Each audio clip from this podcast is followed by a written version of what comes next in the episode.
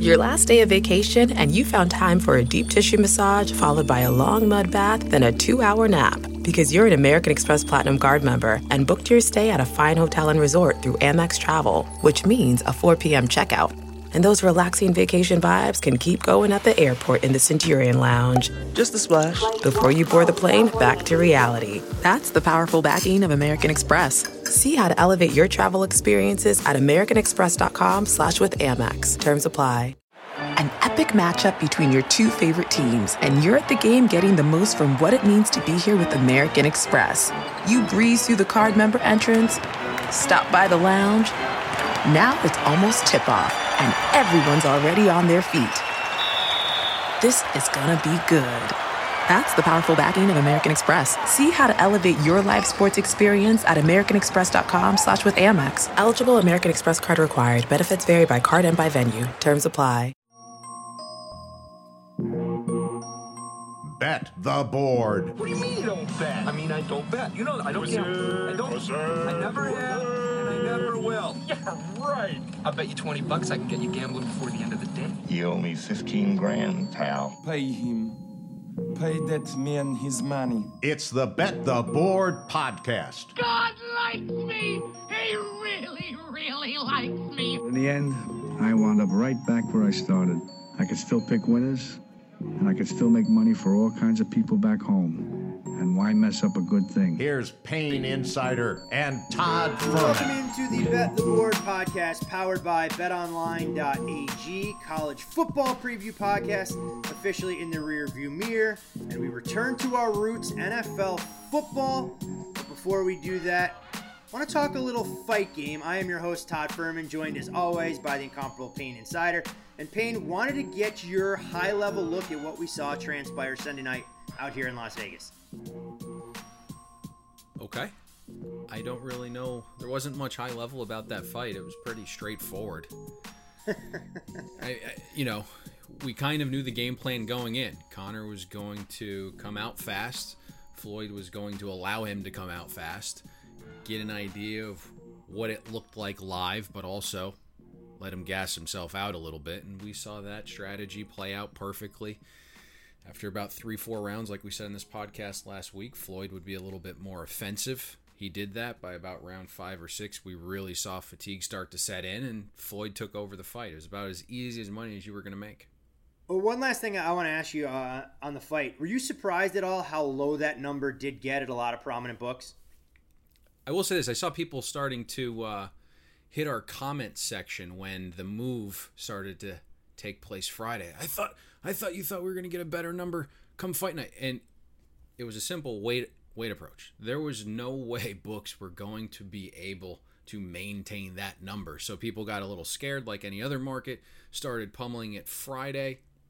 And you saw chasers pummeling it Friday, and it got as high as seven dollars in some spots. But just you got to be patient. You got to anticipate where money's going to be coming in, and there was just no way books were going to be able to hold that. And we saw a lot of shops dip some into the three dollar mark, but you could have got four dollars, four fifteen, four ten, uh, right before fight. And I almost felt cheated that I laid, you know, four and a half dollars and five dollars for the majority of my action. But either way, able to cash the ticket and get things off and running. This marks the first official week of our podcast recording schedule. NFL coming to you on Mondays and Thursdays throughout the course of the fall. Week one college football edition of the Bet the Board podcast will be with you on Wednesday. And Payne, another major announcement as Bet the Board continues to grow and expand. We're getting into the contest ranks this coming season. Yeah, that should be interesting. Looking forward to that. Uh, what do we want to do in terms of promoting that? Do we want to give them the goods now, or what do we want to do? I think we can kind of tease it a little bit. I mean, the URL that we have established, bettheboard.footballcontest.com. Encourage all of our loyal listeners to go over there and sign up. Make sure you do read the rules in great detail, some unique stipulations, a prize pool still being discussed uh, by Bet the Board management uh, at this time. And a lot of that, I think, as we've discussed, will indeed hinge on uh, the number of entrants that we get in there into our first foray in the contest ranks. You made that sound good. It's basically just us. So whatever we decide, but it's going to be hefty. It's going to come out of our own pocket. Um, it's going to be a free contest. weekly prizes every single week, and then one big shebang at the end of the year. And then we'll base the structure on how many entrants we have, similar to a poker style. Uh, once we see how many people join, we'll figure out the places that get paid. But it's going to be a hefty prize pool, especially when it's coming from our pocket. And we promised folks Bet the Board expansion was coming this season. We weren't sure exactly which arenas we'd go into, but I know this is a contest idea that you and I have thrown around for quite some time. You know, our opportunity to give back to the loyal listeners that continue to make this one of the most listened to uh, sports betting content, sports betting podcasts out there. Uh, and as always, encourage you folks that if you haven't already subscribed to the Bet the Board newsletter, go to the website, bettheboardpodcast.com, sign up for that, subscribe to the podcast on SoundCloud, iTunes, etc. You'll have all those things delivered right to you. But let's get into NFL football, Payne. And I feel like I asked you this question, or at least, or have each of the last three seasons. We get new listeners; they're not always that sure what their takeaways should be. How much emphasis do you put on what we've seen so far in the NFL preseason and how it could potentially impact uh, our expectations for these teams going forward into the regular season? It's actually a good question. I don't remember you asking that previously. I, I feel like I've asked it. I feel like I've asked it every year. We go on and we go, don't overreact, don't underreact. But you know, there's certain things you have to look for, whether it's coaches, whether it's players. Uh, you know, so I figure I roll the ball out there like a good AAU coach and uh, let you take the ball to the rim as you see fit. No, that's good. I think there's probably from the old school guys, there's this mentality where it's like the preseason's meaningless. It, it holds absolutely no weight whatsoever. And I I concur that it doesn't to a certain extent. But one thing we're able to do now in 2017 as we approach 2018 is all the metrics, all the numbers are a little bit easier to compute, right? You can parse things out much better than you could when you were getting box scores from the local newspaper. And so I'll say that to say this, and there's a perfect example, and it's the New York Giants. Last year we talked about them and we're ahead of the curve by a long mile. We liked the pieces they implemented and got in the offseason. It's like they got a new piece last year on every unit of the defense, whether it was adding to the defensive line, the linebacker core, the secondary. There was a new piece added, and they really meshed with Spagnuolo's mentality and philosophy. It was a perfect style fit. So we were saying this is going to be a fantastic defense, and they ranked the year before. I'm looking at this now, 30th in overall defensive efficiency. So we were able last year to parse out what the ones did versus the ones. And we know defense will, of course, be ahead of offense early in the preseason. But that number one defense for the Giants, that first team defense, didn't allow a single point in the preseason against other ones. And what do you know? All of a sudden, they go from 30th in defensive efficiency they finished second last year. So we were able to get out ahead of the market on things like that. So now that you're able to parse things out, go ones versus ones, there is some things you can take from the preseason. And I think one step further, right? The rookies. You can kind of tell which rookies don't, you know, the moment isn't too big for them. And then you can start to build them into their your, your yearly projections just a little bit more. This guy, he's clearly going to be a contributor day one. This guy, eh, he looks like he's behind the eight ball a little bit. He's not going to contribute as much. So you can definitely um, obtain some some information from the preseason. Well, I think it's funny that you mentioned rookies because, of course, we did see one franchise name a second round draft pick their starting quarterback, and we'll get to the Cleveland Browns in a bit. Uh, but I figure everyone in sports media says there's always an East Coast bias. You tell me that people on the West Coast are soft, so we may as well start with the AFC. We may as well start with the AFC East uh, as we go division by division, trying to offer you up a few nuggets, talk some win totals, uh, and start with a team whose expected win total this year sits at 12 and a half right now at BetOnline.ag. You do have to lay a dollar and a quarter to go over that number the Patriots, overwhelming favorites uh, to repeat as division champions as a 1 to 14 favorite. I guess we may as well go ultra high level. Are the Patriots an unstoppable force in 2017? And we should already be making plans to see them fighting for the Lombardi trophy yet again this year in Minneapolis. I mean, what's there to say here? You know, I, I didn't say we. Hey, hey, I didn't say we had to say a lot on all these teams. I know there are a lot of teams that we can dig into a bit more. The Patriots, because they are so heavily favored, we should at least discuss them in, in passing, if nothing else. Absolutely, and I will say this: I don't have the metrics right in front of me, and I don't really want to. I, I can't divulge everything, but there is a mindset when it comes to win totals in general. If you blanket bet any team over five wins or less, and you blanket bet any teams under 10 and a half wins or more, you're going to be profitable. And so obviously the Patriots fall in here at 12 and a half and you're saying, you know, I can't possibly go over. And I can't as a professional better and there's probably going to be professional money on this under. But with this division, I mean they're headed right back to the playoffs. There's not another coaching quarterback combination you would want to have in a series of elimination games uh, from preparation to that killer instinct.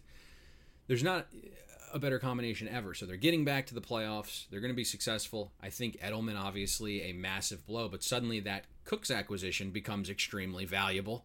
And I think congrats to anybody who did their fantasy draft already, selected Cooks. Your team just got a massive boost without doing a damn thing. Um, you, you, know, kind of when we put a bow tie on New England, maybe we can complain about their lack of a, a natural pass rush. Bill really has to design his balls off, you know, to get pressure on the quarterback. And you look at the film, it's really not pressure from the edge. It's more interior. And in fact, on like obvious passing downs, those ends actually drop into coverage. So just not a lot of natural pressure from the edges. Maybe that's something that's a concern. Other than that, the one big takeaway here is the schedule.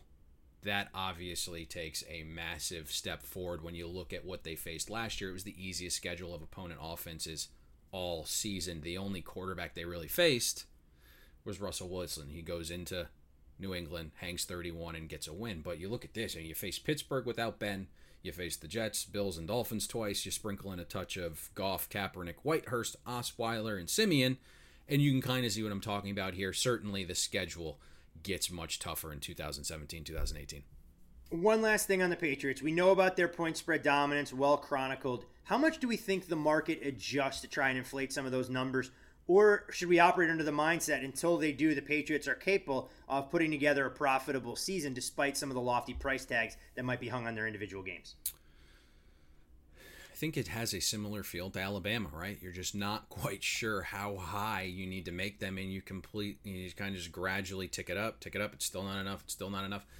And week one, there's going to be a battle there. Obviously, I think there's some professionals that got out ahead and said, "Listen, this team is going to be absolutely dominant." And even though they're priced at 12 and a half wins, I'm not sure it's enough. We don't really love Kansas City. And then there's going to be another group I'm telling you right now, that's going to look at this and say, hey, Kansas City, Andy Reid, they prepare their balls off. More than a touchdown opening day without Edelman. Yeah, I'm all for that. So I'm not sure what we see week to week. It has that similar feel to Alabama where the market keeps ticking up, and a lot of times it's just not enough, especially last year. You know, when you just looked at the level of competition and the lack of quarterbacks they were playing. And you mentioned the uh, opening night on Thursday, September 7th. Of course, we will preview uh, that Patriot Chiefs game along with the rest of the week one slate in great detail coming out of the holiday weekend. Uh, so mark your calendars. A little bit of a unique recording schedule. Sep- Tuesday, September 5th, uh, t- as we try and cover all of the NFL games. From the Patriots' pain to a team right in your backyard, the Miami Dolphins. They're nine to one to win the AFC East. You look at their win total right now at BetOnline.ag, seven and a half, under minus a dollar forty. Uh, deja vu all over again. Cutler reunited with Adam Gase.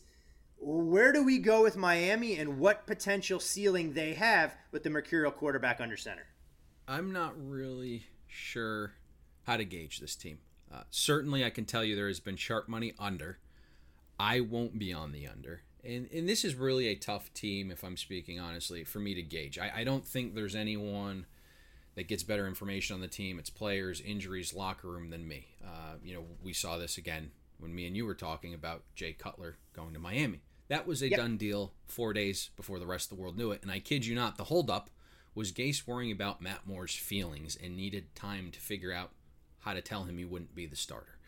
Uh, but but past information, they do have a great coach and a willing owner, but just about everybody else in the organization is a liability. Like literally, Adam Gase is propping this franchise up right now. He's doing everything to turn this mess into something positive. So it's it's tough to be all in on this team uh, you nailed it. When it comes to Cutler, though, I, I, think we're going to get a far different dimension than Tannehill. And I've said this for years about Ryan. His completion percentage is up there. It's a byproduct of not taking risks. Super conservative. Last year, Gase kind of forced him to take more shots, and he finally did. But this offense is is much more suited to Jay Cutler when you factor in a big body target like DeVante Parker who can go up, get the ball, can also take the top off. Kenny Stills can really stretch the field. And his best quality is creating space for others on the ground and underneath. Jarvis Landry, we know what he is in the slot. You sprinkle in Julius Thomas, who I think gets acclimated back with Gase, a system he likes, a coach he likes. I know many hate Cutler, but I would kind of urge you to pause because Adam Gase will get the best out of him. I think there's a lot to prove here for Cutler. And while he said all the right things in wanting to be a broadcaster, there's a reason he was unemployed. It's not because he was turning down offer after offer. So, you know, I think he's got a little edge to him here. Uh, but I, I want to caution this, and this was my problem last year. I didn't value Gase enough. Um, when you look at Gase, and he can win a playoff game against the Pittsburgh Steelers with a quarterback that's now whiffing at 88 mile per hour fastballs in single A, you can't doubt Gase. He always gets more than what's projected or expected from his team. If you probably lined up every single coach, put them on a wall, and you said pick your your head coach of choice, it's Bill Belichick, and then there's likely a debate after that if it's Gase or another guy. He's literally that brilliant. So I'm not not going to fade the sharp guys who went under seven and a half, but I'm certainly not going to be on it. Um, defensively, what what do you see there? I don't want to take all the thunder here. I, we can kind of go back and forth defensively. That scares me a little bit. Yeah, and I think yeah, you know, we talk about injuries all the time, and the Julian Edelmans of the world, they get all the headlines. There are other teams that have lost key contributors on the offensive side of the ball. But the one thing you've taught me from doing this, especially in regards to the Dolphins, and we try and emphasize, it's centers and it's a lot of time it's cornerbacks. And the Dolphins had a big time loss in their defensive backfield. Are they able to try and replace what we started to see in the progress from Tony Lippett uh, as we talk about their ability to lock down opposing passing attacks? Yeah, no question. Uh, offensive line, still some questions there, but it's it's about this defense. Lippett's a huge, huge loss. I really think he was about to ascend. The other question is, can they stop the run better? They were dead in uh, yards per attempt allowed last year, nearly five yards a game, and even bigger. On downs, you expect run like first down. They allowed opponents to be successful on over 50% of their rush attempts, which means what? Favorable down and distances on second and third down for the opposing offenses. It appears Jordan Phillips may lose some snaps beside Suh this year. The kid Godchaux from LSU, he's making waves, so there could be some improvement there. Uh, you also lose uh, Raekwon McMillan. He was slated to be your inside middle linebacker. Yep. He tore his ACL, and then you nailed it. Lippett, he was the converted wide receiver from Michigan State. He was going to be your boundary corner. He is fantastic playing the ball in the air. He was going to have a massive season. The other thing that makes me a little nervous is I'm not sure what Matt Burke is defensively. The schemes don't look great. I know he's going vanilla in the preseason. Uh, the communication seems to be lacking a little bit. I'm not sure if the players are buying in as much. I told you Vance Joseph was a fantastic defensive mind. I said he's going to be a head coach in two years. I was wrong. It only took a year. So, it, it, yeah, a little, that, little bit ahead of schedule there. That scares the bejeebus out of me there with with Matt Burke. That's my only thing there. And then the the other Miami takes a huge jump in schedule this year. They faced the 24th slate of efficient teams last year. They're going to jump into the top 10 this year. So the schedule gets much tougher as well.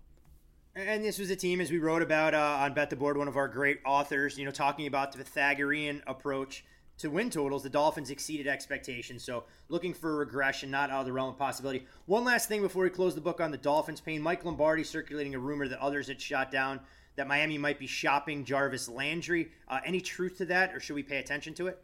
Well, this is a contract, and I don't even want to call it dispute, that's kind of been going on for a while now. They obviously want Jarvis there.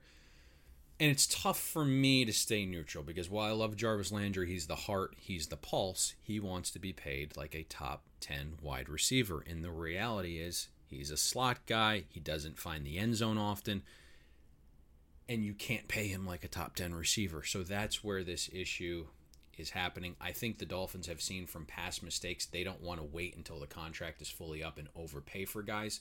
If you sign them a little bit early, you give them that insurance of an injury and you end up paying less. Now, that said, teams around the league are going to say, hey, a deal isn't quite done here yet. Maybe we can make some offers. The Dolphins would be dumb not to field offers if somebody comes in and I don't want to say the Patriots because that's been the rumored team, and Belichick loves Landry. He's been on record as saying he loves Landry. But if he comes in and says, uh, I'm going to offer you two first rounders, you're going to listen a little bit. I don't know what the going rate is. It's certainly not that, but you could have a team that comes in and, and blows your socks off, and you have to absolutely listen to all offers. It's it's interesting to try and see this unfold. You mentioned his ability in the slot. I mean, Julian Edelman, the prime example, the gold standard of slot receivers, not making anything close to what guys on the outside like an AJ Green or Julio Jones no. are going to command. And from Landry's perspective, his first three years in the league, he's got more receptions than anybody in NFL history. So you can see how his side, his agent says, "Hey, like we want to get this done." And one thing, Jarvis is a confident dude. Like it permeates throughout the entire locker room, so he's got no problem testing his abilities. He doesn't think he's going to get hurt. He's going to go out there and says, uh, you know, that's fine. I'll, I'll, I'll take the gamble here. Let me become a free agent. But the thing with the Dolphins, they do have leverage, right? So he's got this year on his deal. They can tag him next year if they really want. So he's the Dolphins really have leverage here. I mean, they, they can have him for the next two years if they really want him. Let's put it this way. You know, Jarvis may be extremely talented, but in the grand scheme of things, amongst Miami wide receiver, he is no Ricky Jerret. No, there you go. The problem is though, right? You, you don't sign a guy like that. What does it say to the rest of the locker room, right? That's right. That it's, becomes it's, the issue. Exactly. It creates bigger issues, and you hate to try and create cross sport parallels, but I almost take what the Houston Astros didn't do at the trade deadline, the message it sent, and how players were so outspoken about it. We know the NFL get paid, try and take as much money as you possibly can. Uh, so it'll be fascinating to see how this thing ultimately unfolds. When we look at the two teams picking up the rear in the AFC East. The Bills, 16 to 1 to win the division. Their win total, six and a half. You do have to lay a dollar and a quarter right now at betonline.ag to go under. The Jets, a robust 100 to 1. Uh, if you think they can catch lightning in a bottle, their win total sits at three and a half over minus 130. When we look at the Bills, paying new coach, new schemes, new faces, uh, and their quarterback position a little bit lean right now. Nathan Peterman, apparently the only one on the roster uh, not dealing with a concussion uh, at, at, that particular position. It's going to take a Herculean effort to get the seven wins. I, I, it appears the new regime is going in a different direction with a lot of things. It's impossible also to expect Shady McCoy to go anywhere but down after his MVP like season last year.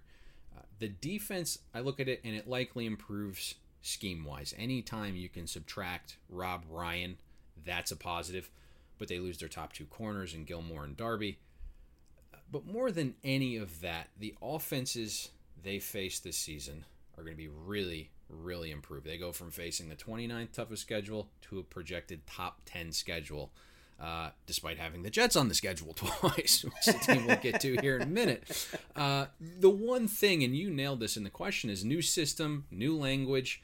I mean, the entire coaching staff is different. It's going to take time, especially offensively, it sounds like, uh, because they want to go to an outside zone run scheme like we've seen in Denver. That usually requires a different type of lineman, and you can't overhaul an entire unit like that in one offseason. Uh, defensively, you have a coordinator that likes to play a little more zone rather than the blitzing style the Ryans like. So this is a huge transition year. You also have Marcell Dareus. Can't seem to keep his nose clean. That will be interesting to monitor. I don't know if they're going to cut him, but they sent him home before the last preseason game for a violation of team rules. He's been suspended. He's been arrested a ton the last four or five years. Um, and usually when I look at these teams, there's a handful that have signals, I, I kind of like to call them. And players seem to tell you what's really happening by their actions. And if you followed the Anquan Boldin signing, he literally took a month looking for better options before ultimately signing with Buffalo.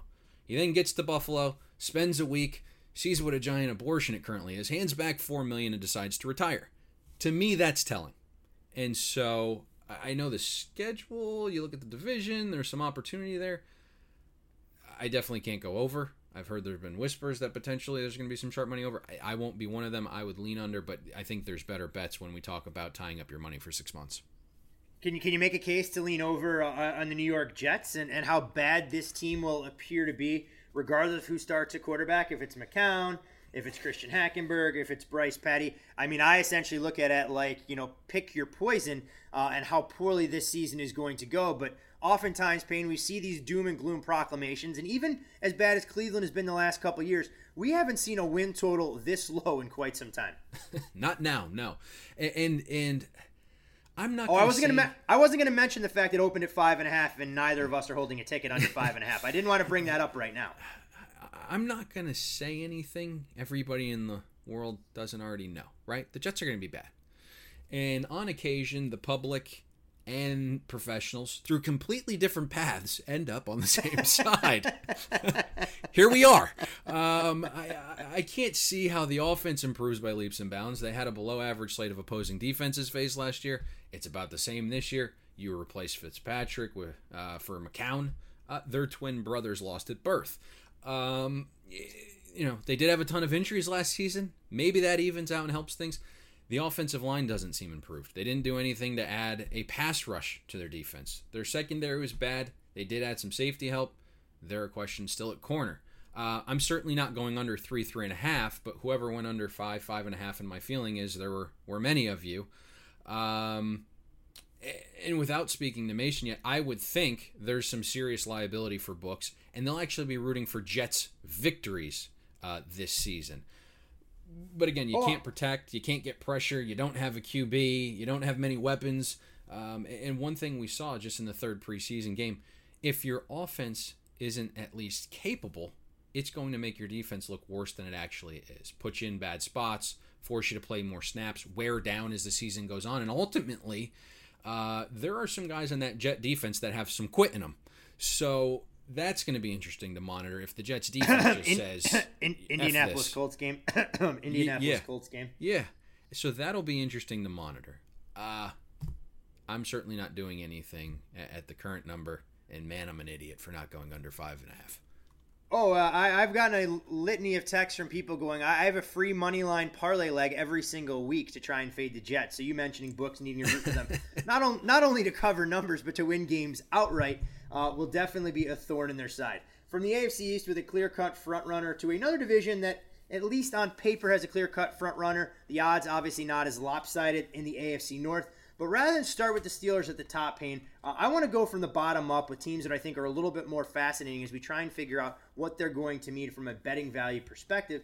And that's the Cleveland Browns at 25 to 1 to win the division. I'm not going to say they're going to get to that point. Their win total, four and a half, over, under. I mean, you do have to lay a price of minus a dollar fifty at betonline.ag. 27th quarterback, DeShone Kizer, that will start a game for the Cleveland Browns franchise since they moved back in 1999. First things first, do you think Hue made the right call going with the signal caller out of Notre Dame in his rookie campaign?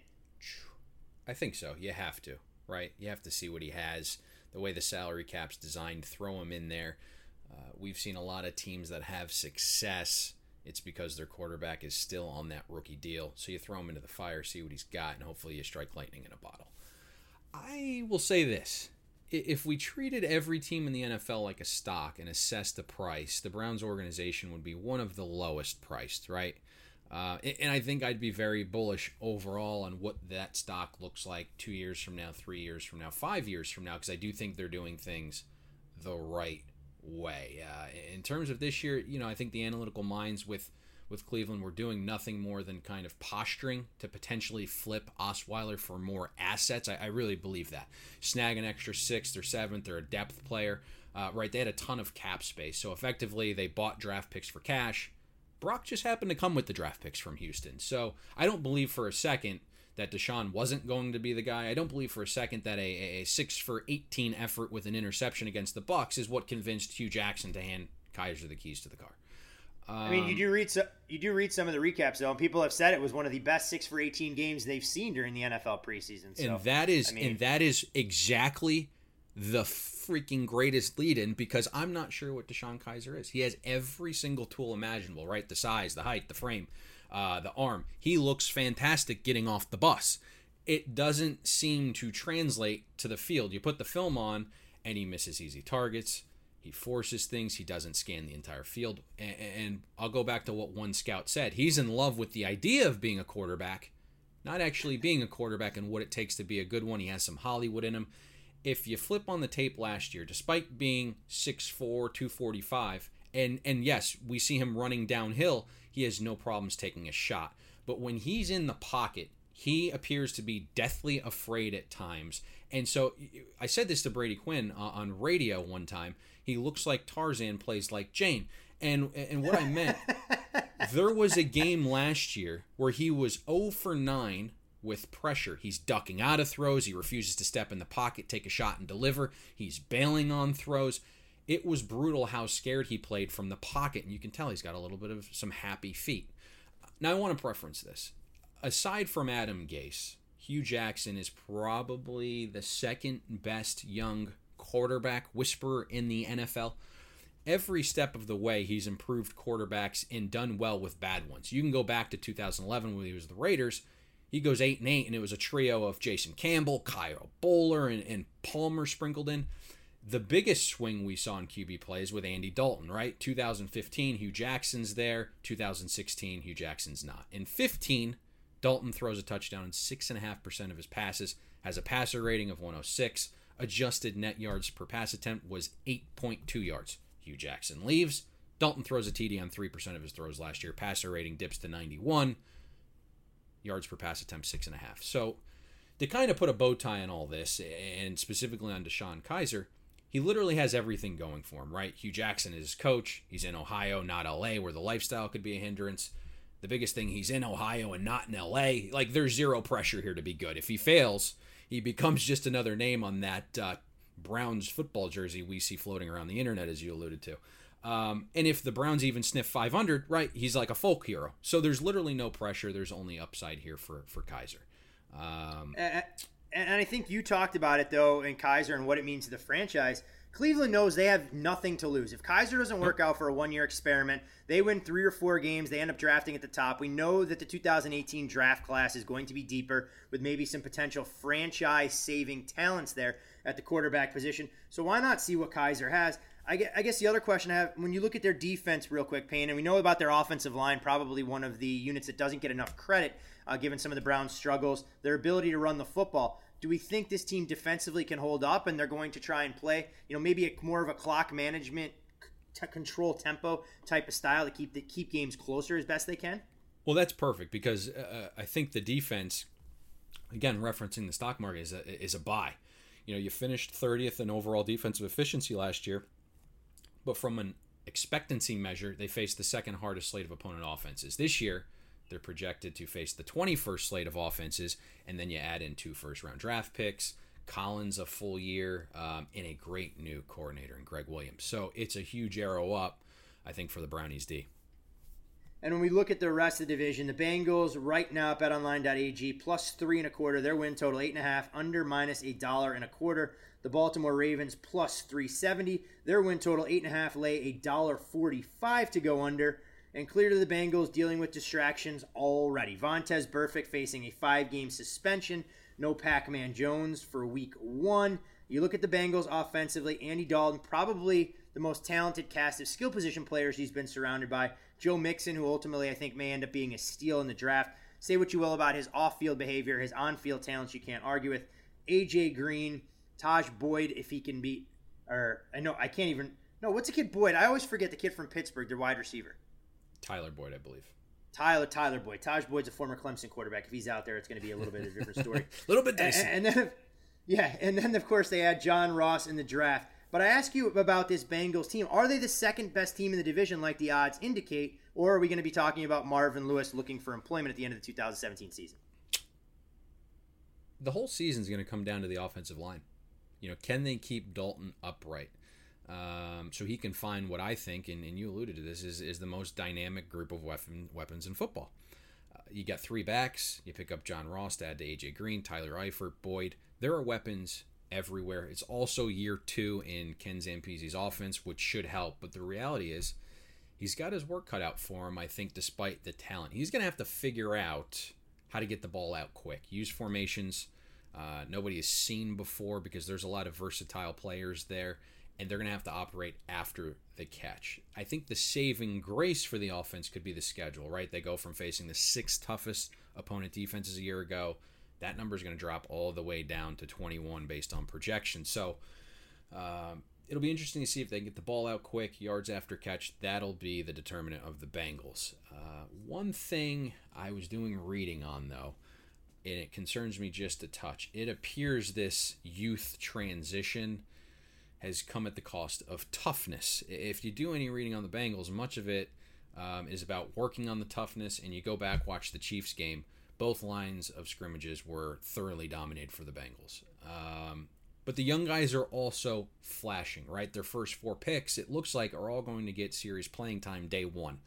Uh, there's also part of their schedule I'm looking at right now from week four to nine. They're going to have to take advantage where they see Cleveland, Buffalo, Jacksonville, possibly a luckless Colts team. You get a bye before you're facing your hated rival in Pittsburgh. They're going to have to make some hay during um, that stretch. So it'll be interesting in terms of the coach.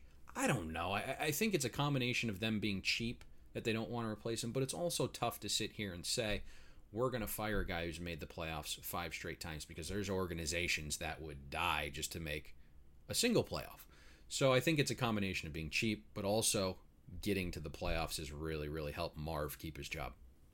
There are plenty of fans in Western New York that would do anything, and I mean yep. anything, to try and get their beloved Buffalo Bills into the postseason. Baltimore, obviously, you believe what Coach Harbaugh says. He promises that Joe Flacco is going to be out there for the Week One game against the Cincinnati Bengals. You look at the laundry list of injuries the Ravens have suffered this offseason, whether it's Kenneth Dixon gone for the year, Gilmore, Zach Orr tries to come back, has to retire. As many as nine players could potentially be down. Now, they did go out this offseason, add some weapons. Danny Woodhead returns from injury, Jeremy Maclin to bolster the receiving corps. Uh, I'd like to think at some point in his career, we're going to see Breshad Perriman out there for at least more than two snaps in an entire season. And you look at the back end, Brandon Boykin and Brandon Carr defensively. A lot of people, and I'm not sure I want to put myself in that group yet, Payne, so I want your thoughts, have said this may be one of the best defensive teams we've seen from Baltimore in quite some time. But the pieces that are there offensively, are you buying the Ravens or are you concerned that without Joe Flacco at 110%, that this team could struggle, especially out of the gates? So I like to kind of provide information both from what's on the field, projections, to what is actually happening in the market. So absolutely there has been sharp under money on the Ravens. From a on-field perspective, offensively it's going to be pretty simple. You have to get more out of Joe Flacco. And you look at this since he signed the massive deal for 120 million after the Super Bowl, he's been downright bad in, in most metrics. Um, he's got a, the highest cap hit this year of any quarterback. But you look at the last four years, his passer rating was 16th, 24th, 30th, and 32nd. Now he's dealing with a back injury. How healthy is he going to be? But you nailed it. It's defense. To me, this Ravens team, and specifically Ozzie Newsome, they're aware Flacco can't lead, right? So they're getting back to their roots, and that's defense. They jumped 14 spots in defensive efficiency from 15 to 16th. Uh, they finished sixth last year overall, despite facing the fourth toughest slate of offenses. And then in the offseason, you bring in Tony Jefferson, Brandon Carr to pair with your first four draft picks, all of which were on the defensive side of the ball. So I'm reading Jimmy Smith comes out, says he's the healthiest ever he flat out said this defense is going to be a special unit. So for me, it wouldn't shock if you see them end the season as one of the top two defenses in football.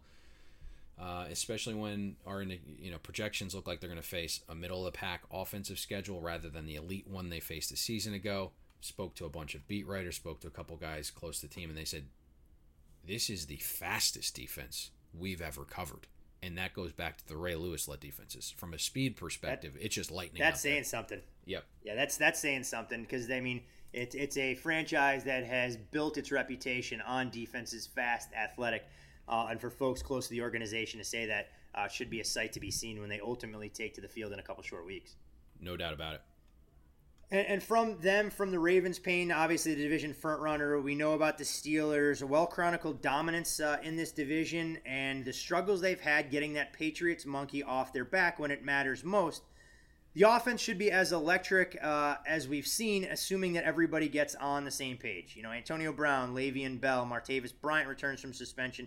But do we feel like they can just flip the switch? And I guess building on that, we've seen this team, and maybe it's a hallmark of Tomlin. Maybe Big Ben deserves some responsibility for it. The last three seasons, they've started extremely slow four and five, four and four, three and three. It's not like the Steelers have given themselves a lot of hope. to try and get that coveted number one seed and make New England come to them when the games matter most in January? I don't think Tomlin's good enough. And, it's tough to say that about a guy who holds a job where only 32 of that job exist in the world. Maybe it's his ego. Maybe it's his game plan. You know, the, the game plan against the Patriots last year was horrific. Uh, if you're a young in the secondary, but you decide to sit back in zone and let a team with precision route runners and the greatest QB of all time pick apart five, seven, ten yards at a time, it's just dumb. Um, defensively, they're going to need to improve again in the secondary. It's a young unit. They're going to need to grow up quick. I want to say this. I'm not sure you can be too critical of them for the fact they're getting more than what they're paying for defensively, right? Like you look at the collection of defenders, they were the second cheapest unit in the NFL last year. So they're getting more than what they're paying for. They did improve as the season went on. We talked about that at great lengths on the podcast. But when they did step up in competition, they did get burnt. I'm reading this. They like what they are seeing out of Cameron Sutton. He was the 94th overall pick. Maybe he can help uh, that secondary. The slate of opponent offenses they're going to face is projected to take a hefty drop. And one thing we tend to lose focus on is the easiest way of making the playoffs is through your own division. And to me, teams design themselves based on what's within the division. So maybe they see Baltimore, right, with an injured Flacco. He's not playing well. They see Andy Dalton, who doesn't really strike a ton of fear in them, whatever's going on in Cleveland the last few decades. And so they say we can roll the dice a little bit on the secondary. Clearly, that's that's probably not conducive to thinking big picture against the Patriots. But Tomlin has an ego, um, and you kind of hinted at this a little bit right there in your question. We've also talked about it off off air. Uh, while we really like the Steelers, there's a great point to to cohesion, right? Bell is holding out; he won't be back till September 1st. Martavis Bryant hasn't played in a year. Uh, the offense looks a little bit out of sync in the preseason. All the reports from camp are they're struggling to get everyone on the same page. You look at the schedule, though. Fortunately, you can win some games early while working out the kinks. You get Cleveland and Chicago two of the first three weeks, so maybe that's what it takes—a couple weeks to get things going, and then the the Pittsburgh Steelers, a team we really love overall, gets the freight train moving forward, so to speak.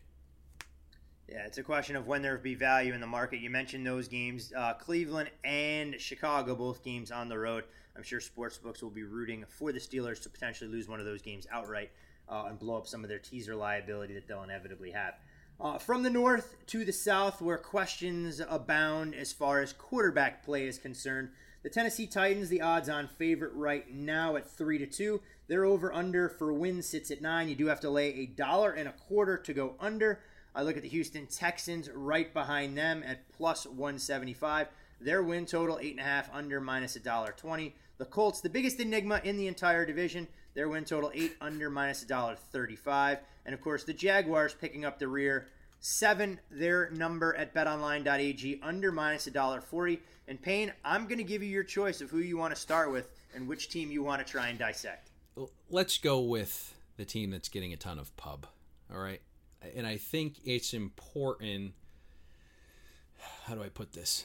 That we're careful with how we present Tennessee, right? Because I don't want confusion. The Titans are 100% improved. This team's 100% better than it was a season ago you add another weapon early in the draft. You added some secondary help to a unit that was 30th in the NFL, allowing 66% of passes to be completed. But this is a market. And the market already tells us they're better, right? The market tells us they're at nine wins. It was five and a half a season ago. The market tells us there are six teams that have loftier win total expectations. That's it, six. So we already know they're improved, right? Like, please Stop putting them in your surprise teams of 2017 lists and hitting publish on your blog. Like it drives me nuts. Um, what we need to figure out is if the market has accounted for that improvement enough. And when I look at the rest of the division and there's a real life QB battle going on, or there was between Bortles and Henne, another team is starting Savage, and the other team has a right handed quarterback with what appears to be chronic right shoulder issues so the win total may still have some value. What scares me and we saw it yesterday a little bit, right? Mularkey. Oh, You to your hey to your to your credit, and you had to eat a little bit of crow last year. You said he was ultimately going to be the undoing of this team, regardless of how they performed win wise last year, getting nine and seven.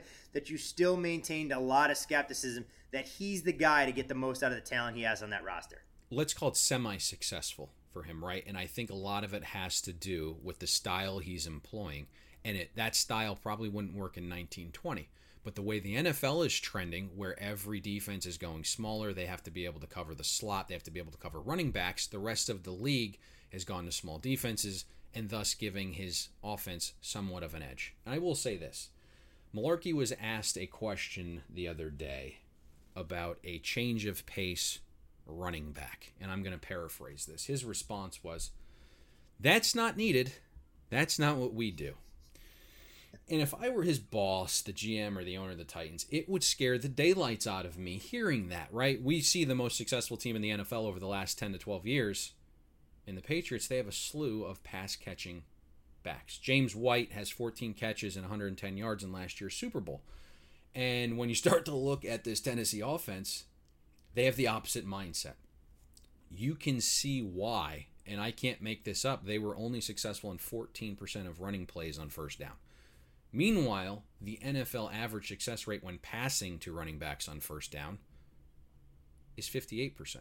So, Tennessee, you're looking at them, they play a much stiffer test of run defenses this season. They're going to need Mariota to pass more on first down. So, that's what really scares me here.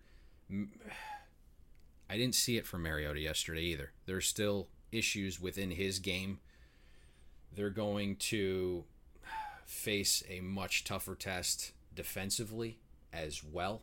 Uh, last year, they finished 24th in defensive efficiency. That was against the second easiest slate of offenses.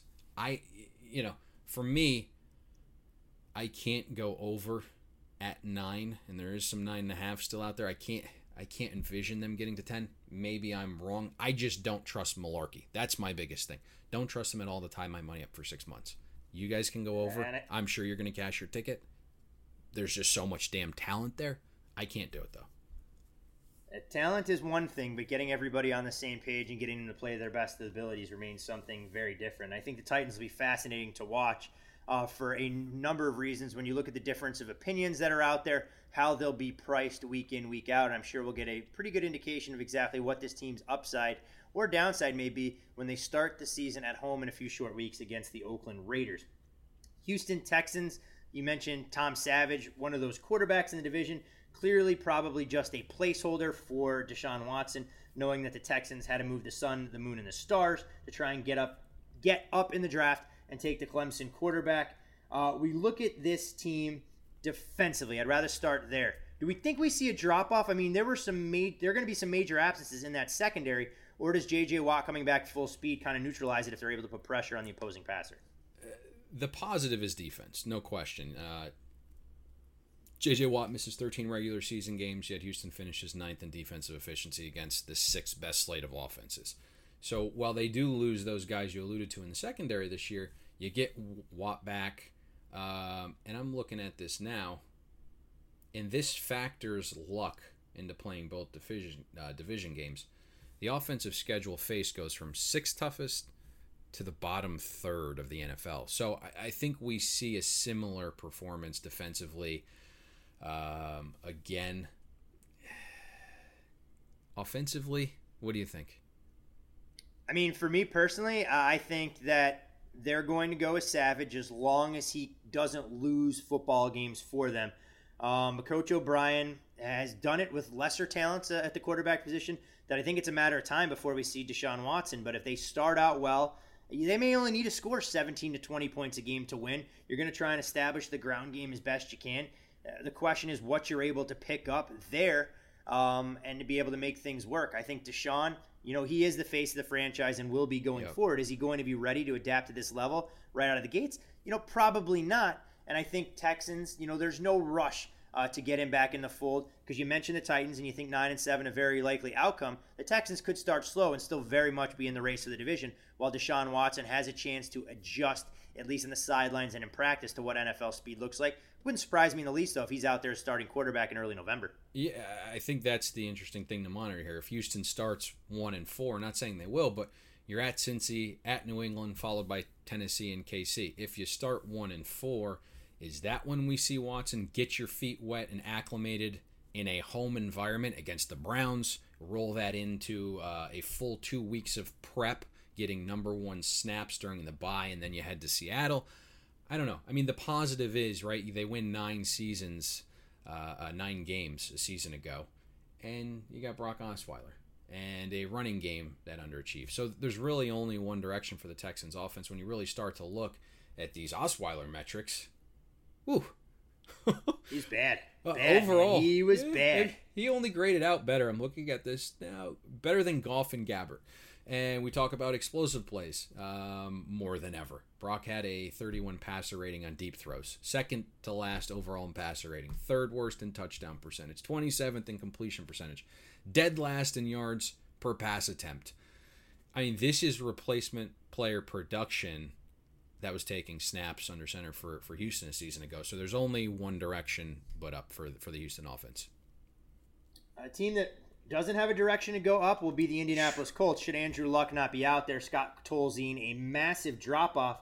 Um, and clearly, there's no timetable on Luck's return. The Colts have played this thing very tight to the vest. We don't know exactly what it's going to look like. Uh, they did undergo a major defensive overhaul. I mean, eight interceptions last year, eight over the course of a 16 game schedule. And when you don't put pressure on the passer, it doesn't exactly set up well. When we look at the Colts, I mean, odds makers believe this is a 500 football team. That assumes Andrew Luck's going to be out there. Without him in the mix, are we talking about them winning four or five games and picking up the rear in the division? Well, odds makers thought this would be better than a 500 team. It's professionals that think it's going to be a 500 team or, or, lower. We're now at eight wins, and and really not much needs to be said other than Andrew Luck. You know, uh, the Colts have been saying this wasn't a major concern. Suddenly, there's no timetable for return. This is an organization that pissed on our heads and told us it was rain back in 2015. You know, uh, Luck is fine. Then January rolls around and, and Andrew is, is under the knife. Uh, Saturday, we saw the third preseason game, the game where the starters play. Who do you think is the starter for week one? Uh, Stephen Moore seems to be taking a lot of snaps.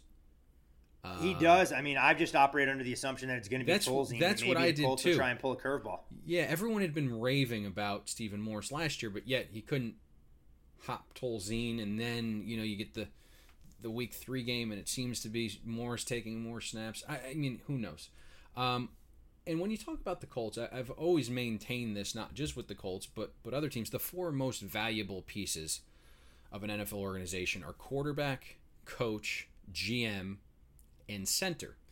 And Ryan Kelly will be out six to eight weeks with a foot injury. Now, it's good the backup center and the backup QB are kind of getting reps in preseason, so you wouldn't make as big of an adjustment if this was on the fly injury. Say, you know, week four, uh, an injury occurs, and then you have five, six days to figure out the reshuffling of a line, a new guy calling protections, getting familiar with the exchange. But it's still a massive combination of Kelly and Luck removed from the Colts team. But where this gets worse, it becomes a two tier drop because your backup center, uh, Brian Schwenke, is out on the PUP list. Their starting center likely isn't even on the roster right now. They'll maybe pick somebody up that gets cut.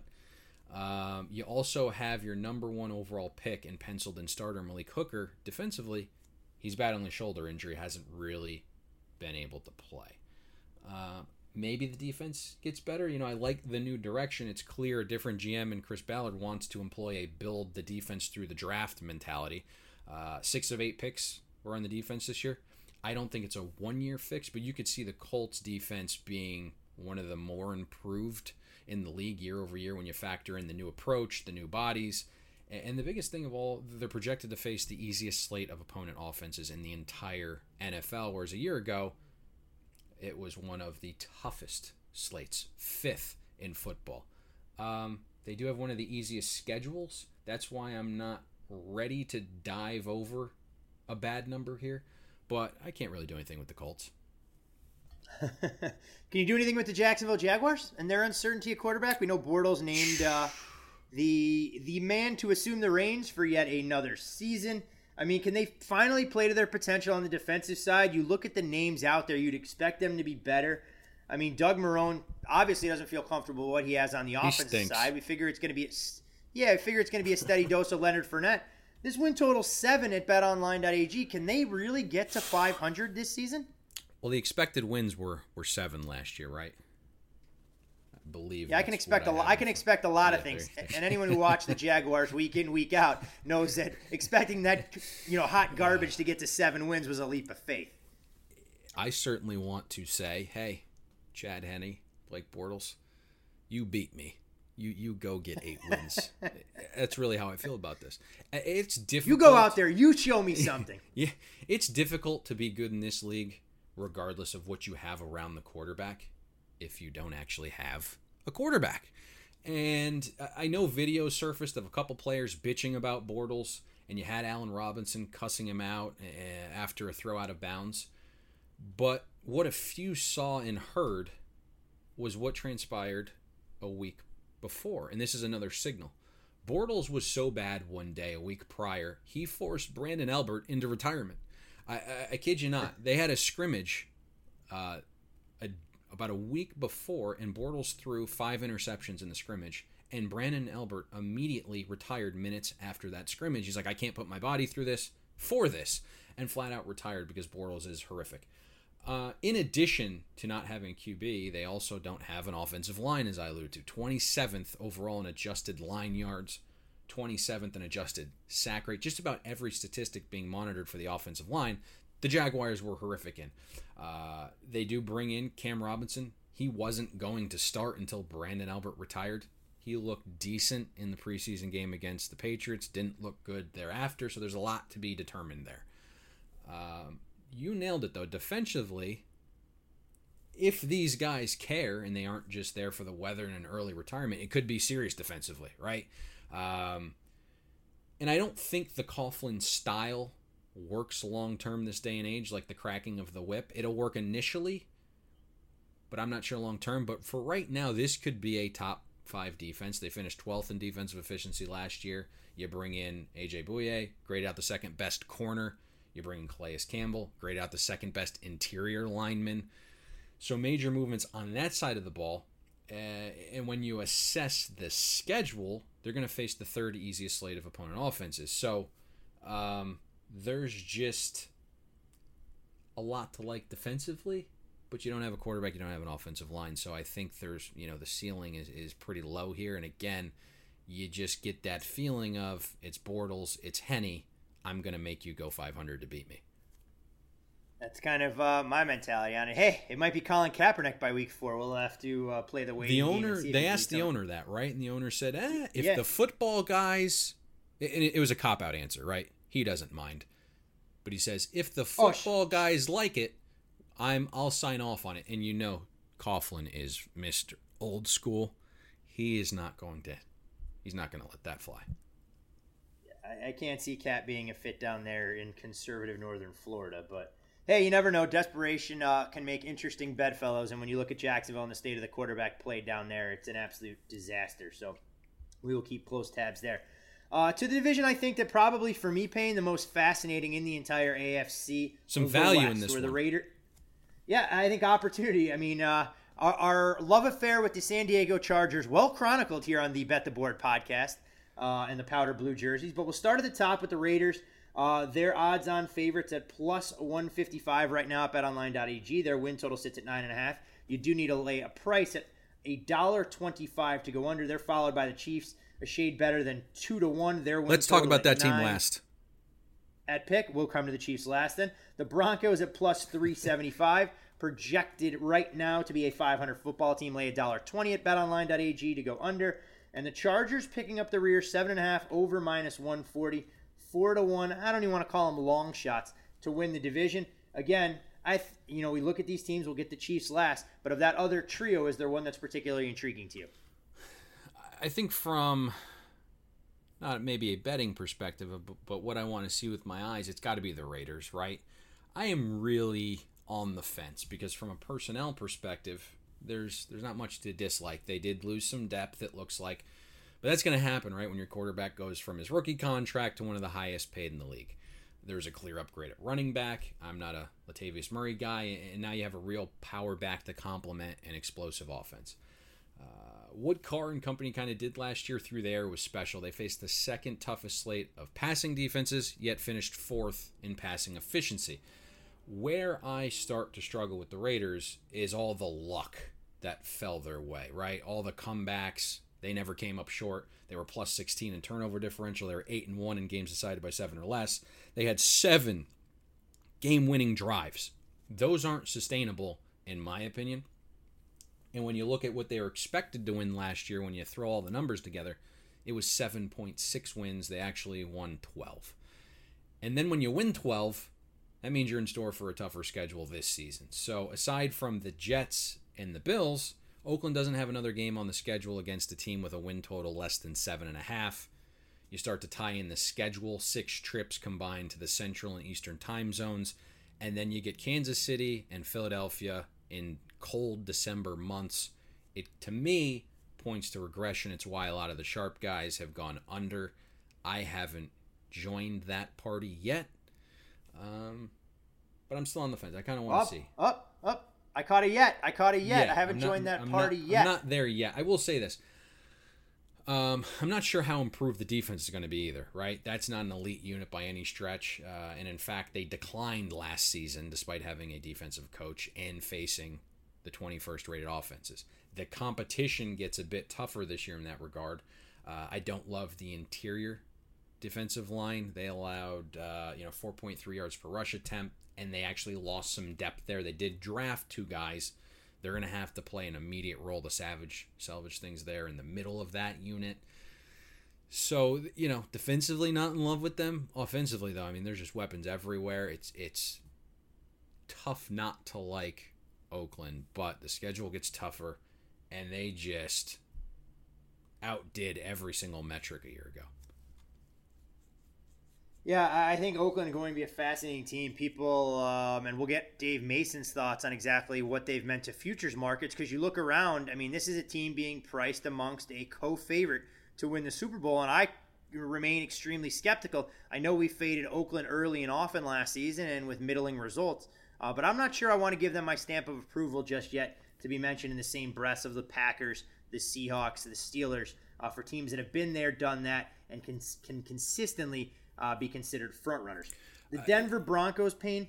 Oh, God. No, no, no. I, I, I, I was no. I, I think you're you're spot on there, and I don't love the head coach, right? You know, like I want to give him the benefit of the doubt. As human beings, we kind of all evolve. You know, you're probably sitting at your desk listening to this right now, and you know, were you um, as good the, your first day in the company as you are, you know, two years later, seven years later, ten years later? No, it's it's part of life. It's part of evolving. So I don't want to completely crap on Del Rio, but I don't believe he's a great coach. He's a defensive guy. That side of the ball continues to regress. That's my only thing here, and I think his identity as a defensive coordinator, you can't have that unit regress. He's really it just goes to show you the value of having a quarterback, right? And we'll see. You know, the He- offense is apparently yeah. going to lead the way. We've seen it before in this league. A quarterback can mask a lot of your deficiencies on the other side of the ball, and Derek Carr clearly uh, a guy right now as a contract would indicate whose status is on the ascent uh, to be mentioned amongst the elite in the National Football League. This team, uh, they're built entirely on defense because they do not have an elite signal caller in the Denver Broncos. Missed the playoffs for the first time since 2010. Can the defense do enough to allow Trevor Siemian to hand the football off? Serve as the ultimate game manager with again a defensive minded head coach who has all the weapons he would need at his disposal to make life extremely difficult for opposing offenses. The easiest way to put this is Siemian just wasn't very good last year. Uh, he graded out 30th I'm of 34. I cannot knock a. Northwestern. I cannot knock a Northwestern starting quarterback. It's good to see you know a man hailing from a prestigious academic university getting a chance to play football at the highest level. Payne. I want my quarterback's mind from Northwestern. I don't want his right arm from Northwestern. You know that that becomes the, the catch twenty two here. he was twenty third in passer rating, twenty fifth in completion percentage. Uh, he didn't get a lot of help from the ground game either. You know, Denver was successful in just forty two percent of run plays. That's four and a half below league average. Um, they did get help on the offensive line. You, you lure Ronald Leary away from the Cowboys. You draft Bolles, who should be a day one starter. So they did make an attempt to improve the offensive line, get the ground game going. That should take some of the pressure off Siemian's shoulders, or so you would think. Defensively is where this team is going to live and die, right? It's an elite unit, um, but we were kind of, and I hate to keep patting ourselves on the back here, light years ahead of the market on a glaring weakness of this defense, and it was right up the gut, right? This Denver defense excels with a lead when they can put their pass rushers, uh, get them up the field. Then the elite secondary knows you have to pass. But when the game is in a neutral situation and they have to stop the run, this defense can really be had. 4.3 yards per carry allowed, over 46% of runs graded out successfully. And their horse in the middle, Derek Wolfe, says he's going to be fine for week one, but about two weeks ago has a significant ankle injury. It was bad. It was one of the worst sprains you can have. There was lig- uh, ligament damage. He claims he's gold for week one, but you're going to want to keep tabs on that. Uh, I know a lot of folks are talking about bringing in Peko from Cincinnati to help.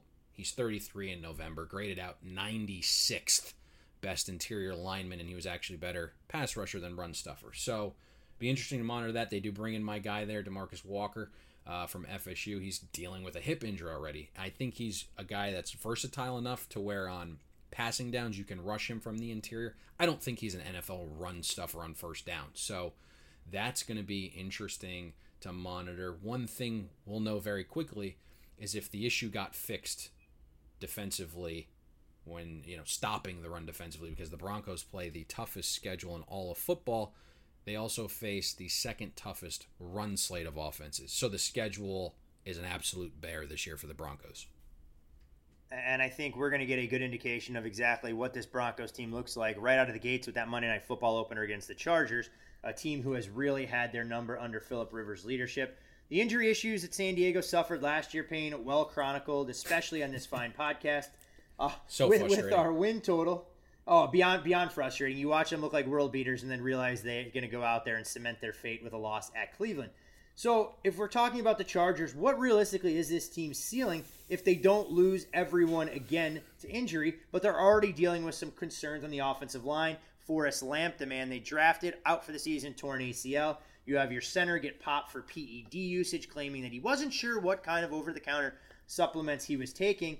Philip has some weapons. Hunter Henry, I expect him to emerge at the tight end position as Antonio Gates gets up there in age. Uh, we saw what they got in the running game uh, last year. And of course, Keenan Allen, as good as anyone when he can stay on the football field. So I asked you this honestly, you know, what are we talking about for the Chargers in their inaugural season playing in the StubHub Center in Carson, California? We can get back to that, but I just want to ask: Were we a year early on these guys?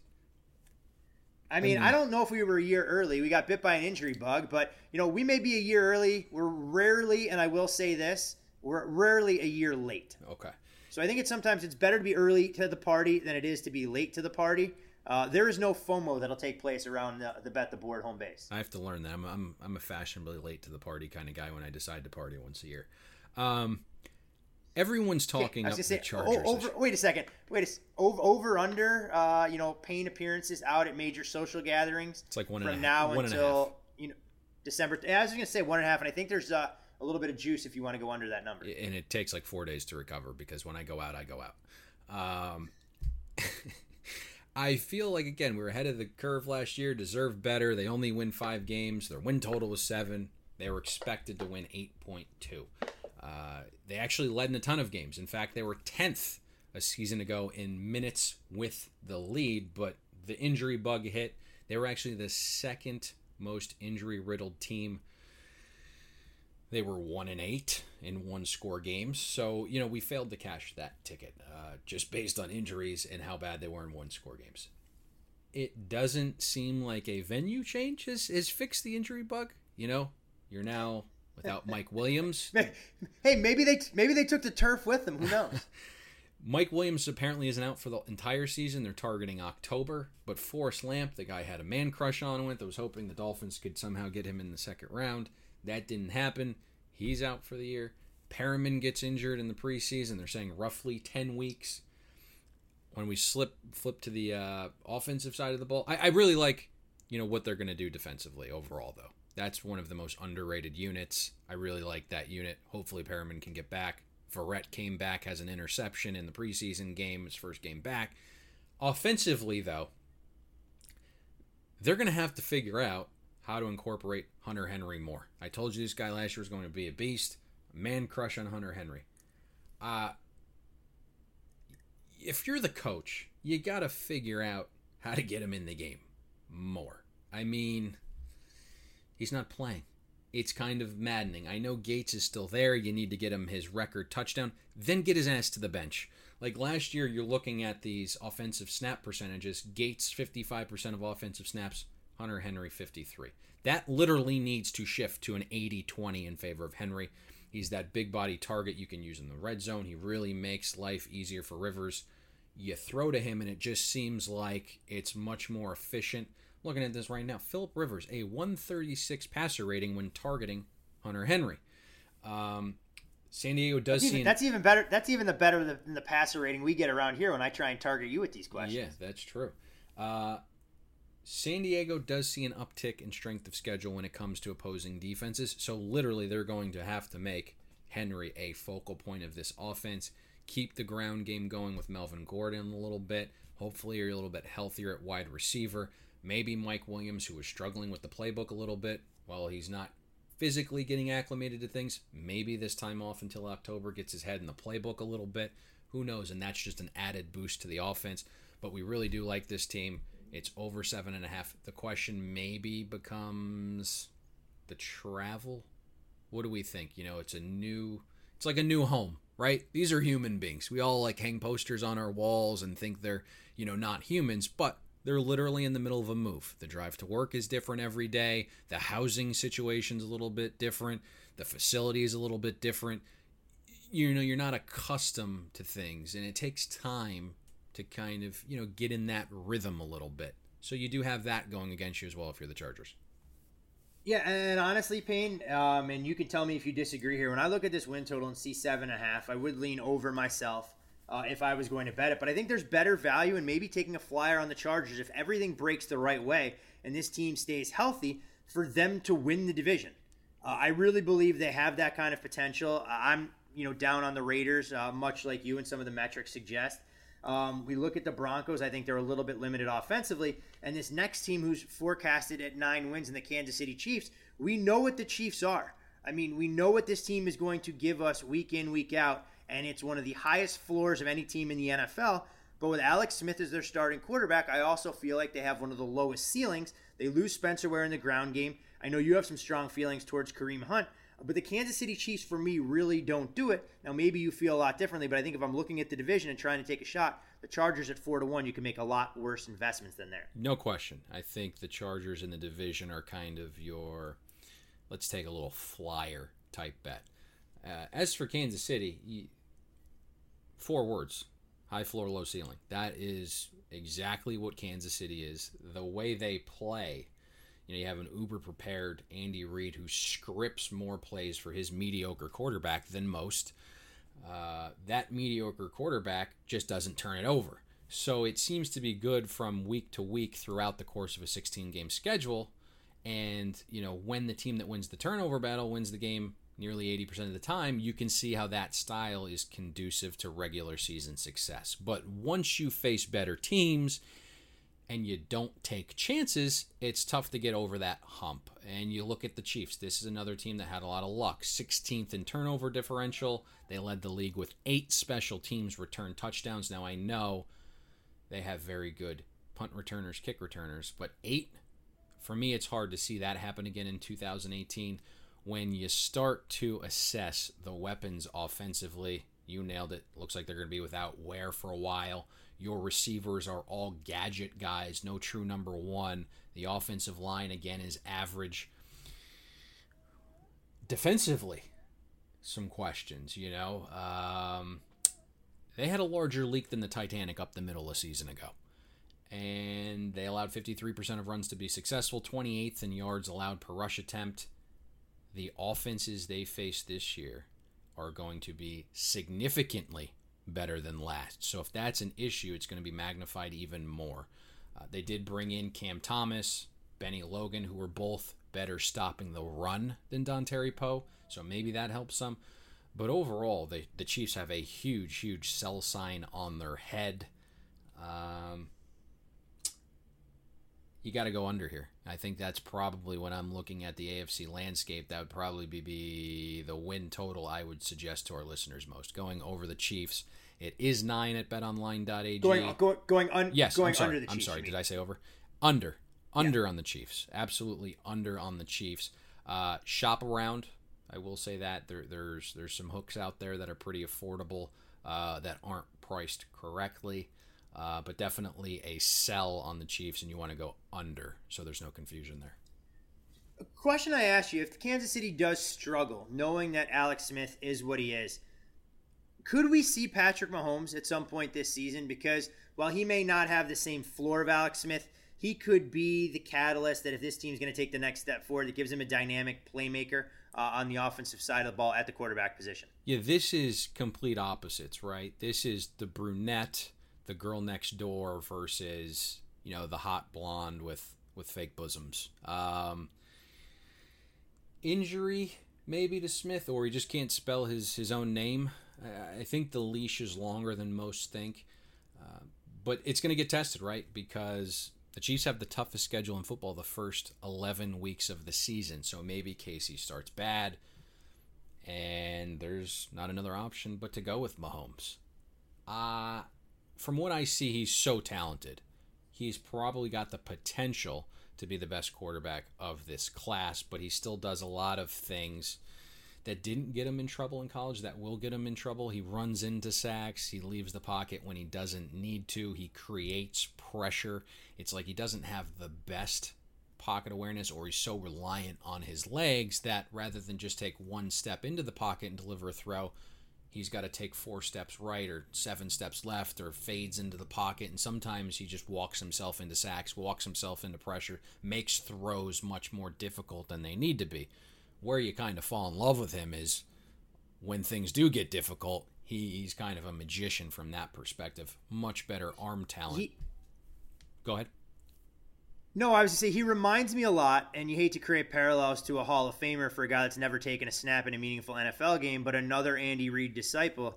Uh, I I see a little bit of Brett Favre in Mahomes' game as far as that gunslinger mentality that's out there. Yeah, and I think that's exactly what they saw, right?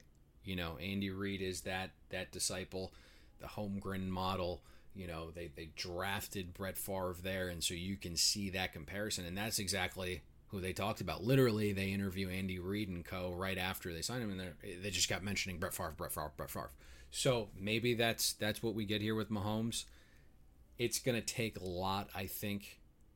This feels like a kid where he's just got so much talent, but there are a lot of issues, probably more issues uh, than from a technicality standpoint with his movements, with his footwork, not taking snaps under center things of that nature where he's not quite ready day one as a, Trubisky or a Watson, but the upside is just so large there with Mahomes. I definitely want to take a conservative approach for sure.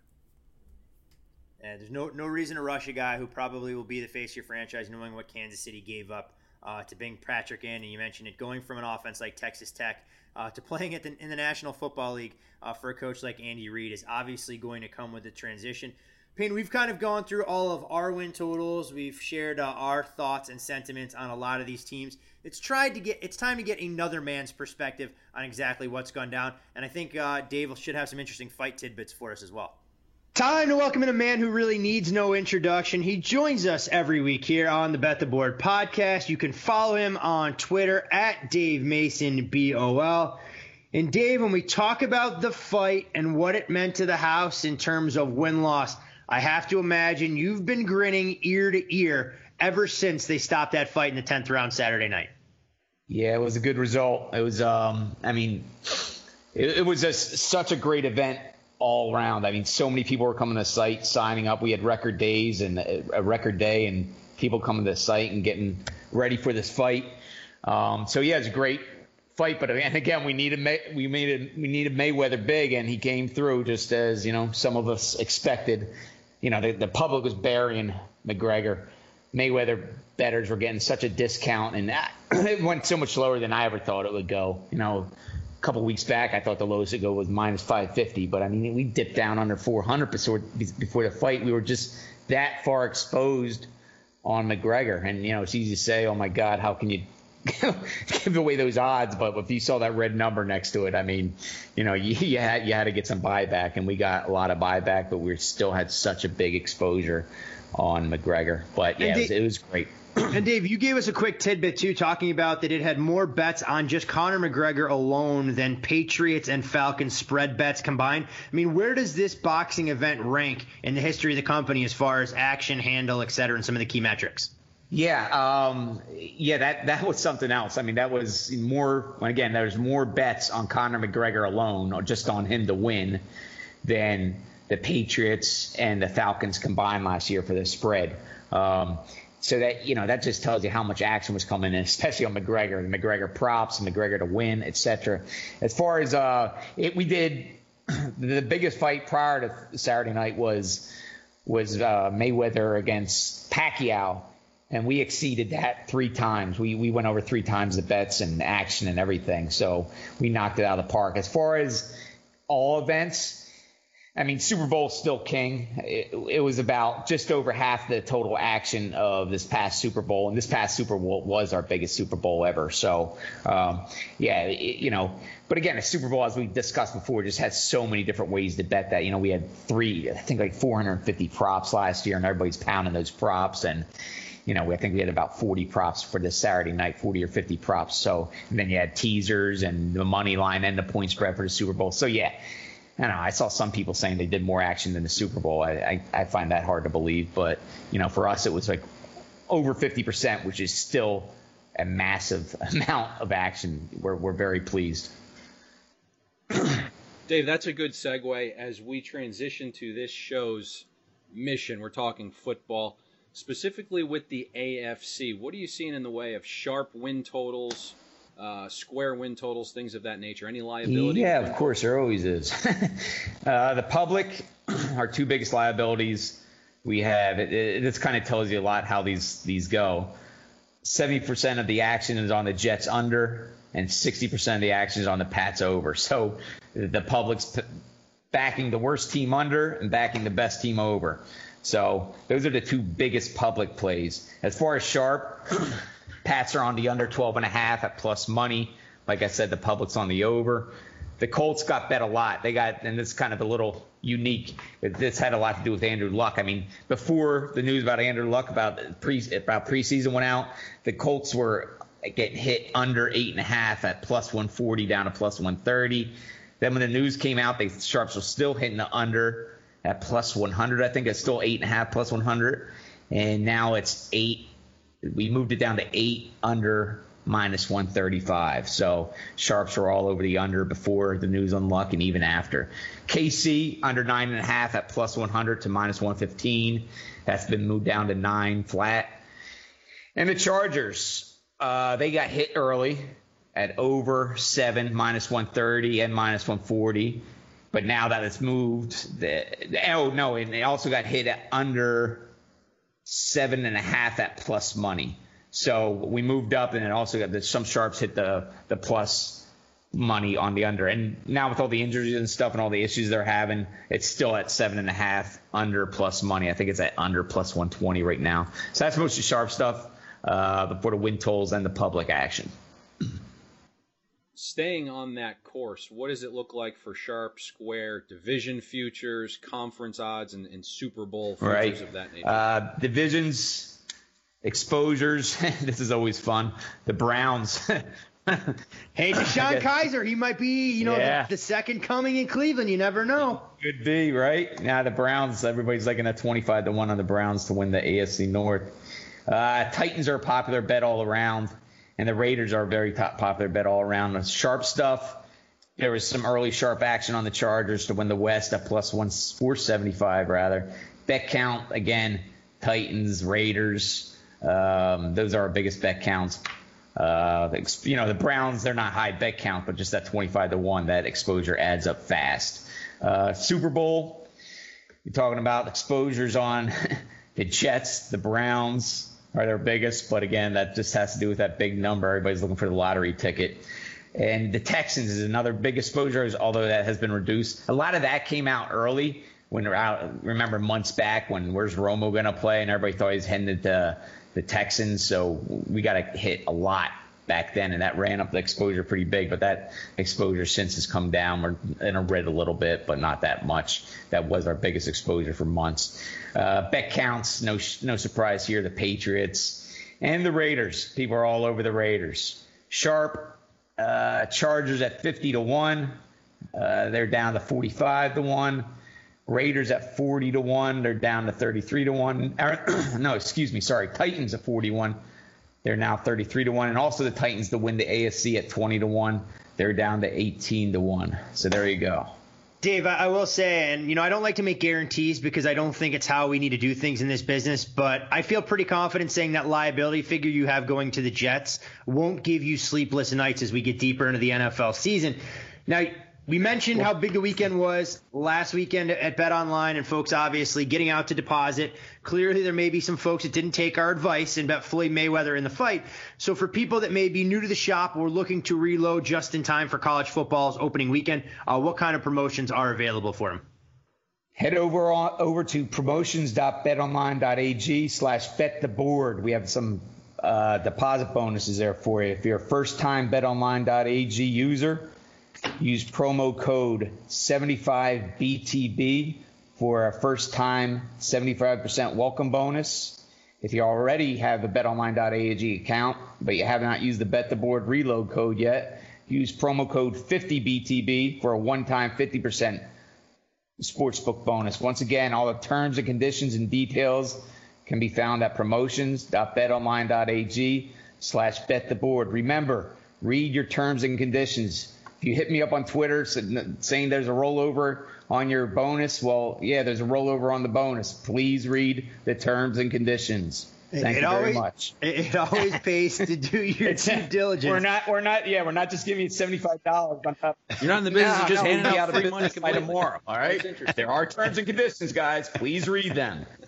Oh, Dave, always great getting your perspective. Busy week for us here at Bet the Board. We'll get you back on Wednesday to talk a little college football week one. Uh, back on Thursday as well for the NFC preview. In the meantime, good luck with the rest of the week. Football here for real, my friend. And folks can always yeah. follow you and keep tabs on everything. Dave Mason, B O L. Have a good rest of the week, my friend. All right, guys. Take care. Payne, I always get a good laugh when we talk to Dave and we talk about liabilities and futures, what have you, and he mentions the Browns and the Jets. We know how quickly, you know, some of those figures get in the red for teams that offer long odds. Uh, but I'd be curious to know, like, how many people are actually going to the window trying to bet these teams thinking that they have a legitimate chance to try and cash that ticket? The same guys that were betting McGregor on Saturday. Oh, do it, do it, do it, do it, say it. The, say it. The same say guys it. that were betting McGregor on Saturday are betting the Browns.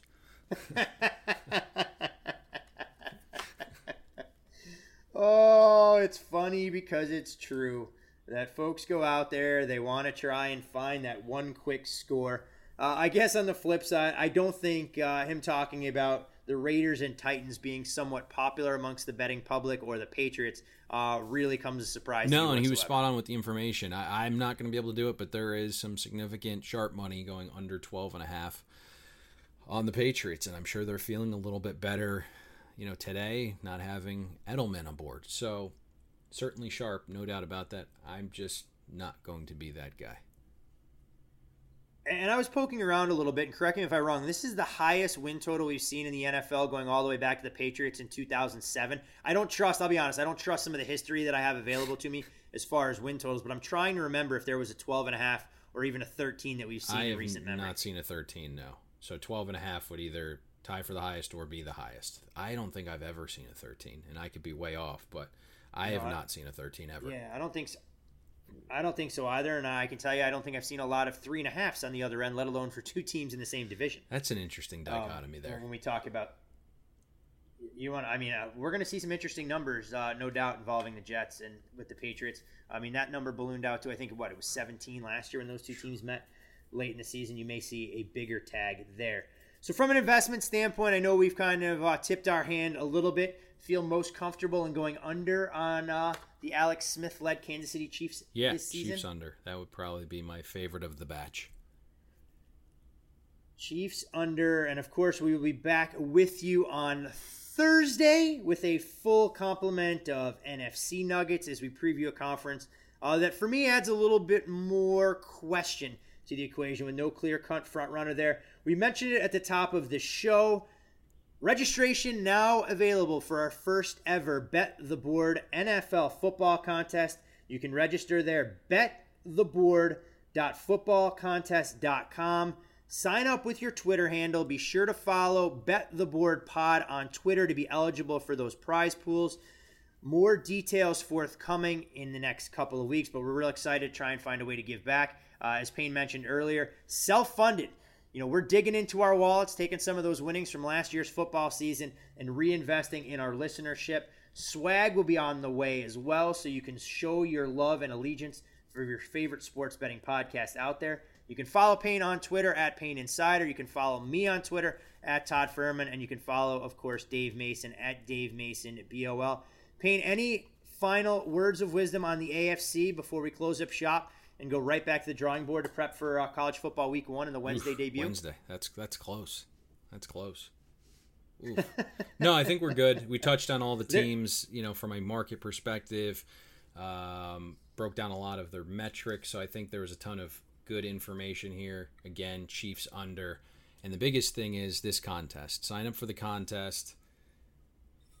Tell your friends, Yeah, tell your family, It's get it's effectively involved. a free roll. It costs nothing to join, and I can tell you, I'm not a cheap human. So this is, I mean, we're going to be dishing out some money here um, for this contest, and there will also be weekly prizes. We haven't quite figured out what that will be, but it could be a mix of swag and a mix of some gift cards, whatever it is. But the prizes are going to be awesome for a free roll for sure. It's going to mimic a pick five contest. You pick your best five games against the spread every single week. There'll be a leaderboard there for you to see. There'll be, you know, weekly updates via email.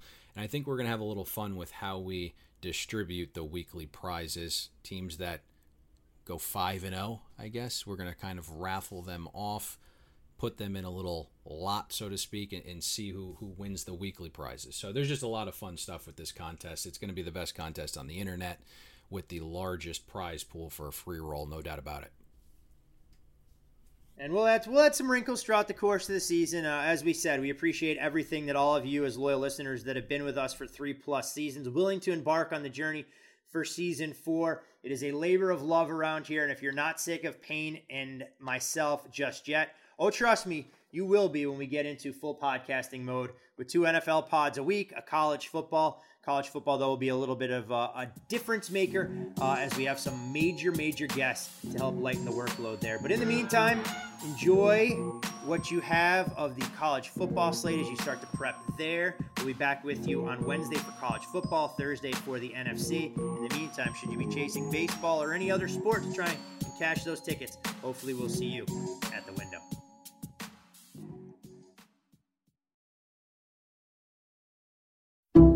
Some people just know the best rate for you is a rate based on you with Allstate, not one based on Carol. She's more focused on hitting a high note than the car in front of her.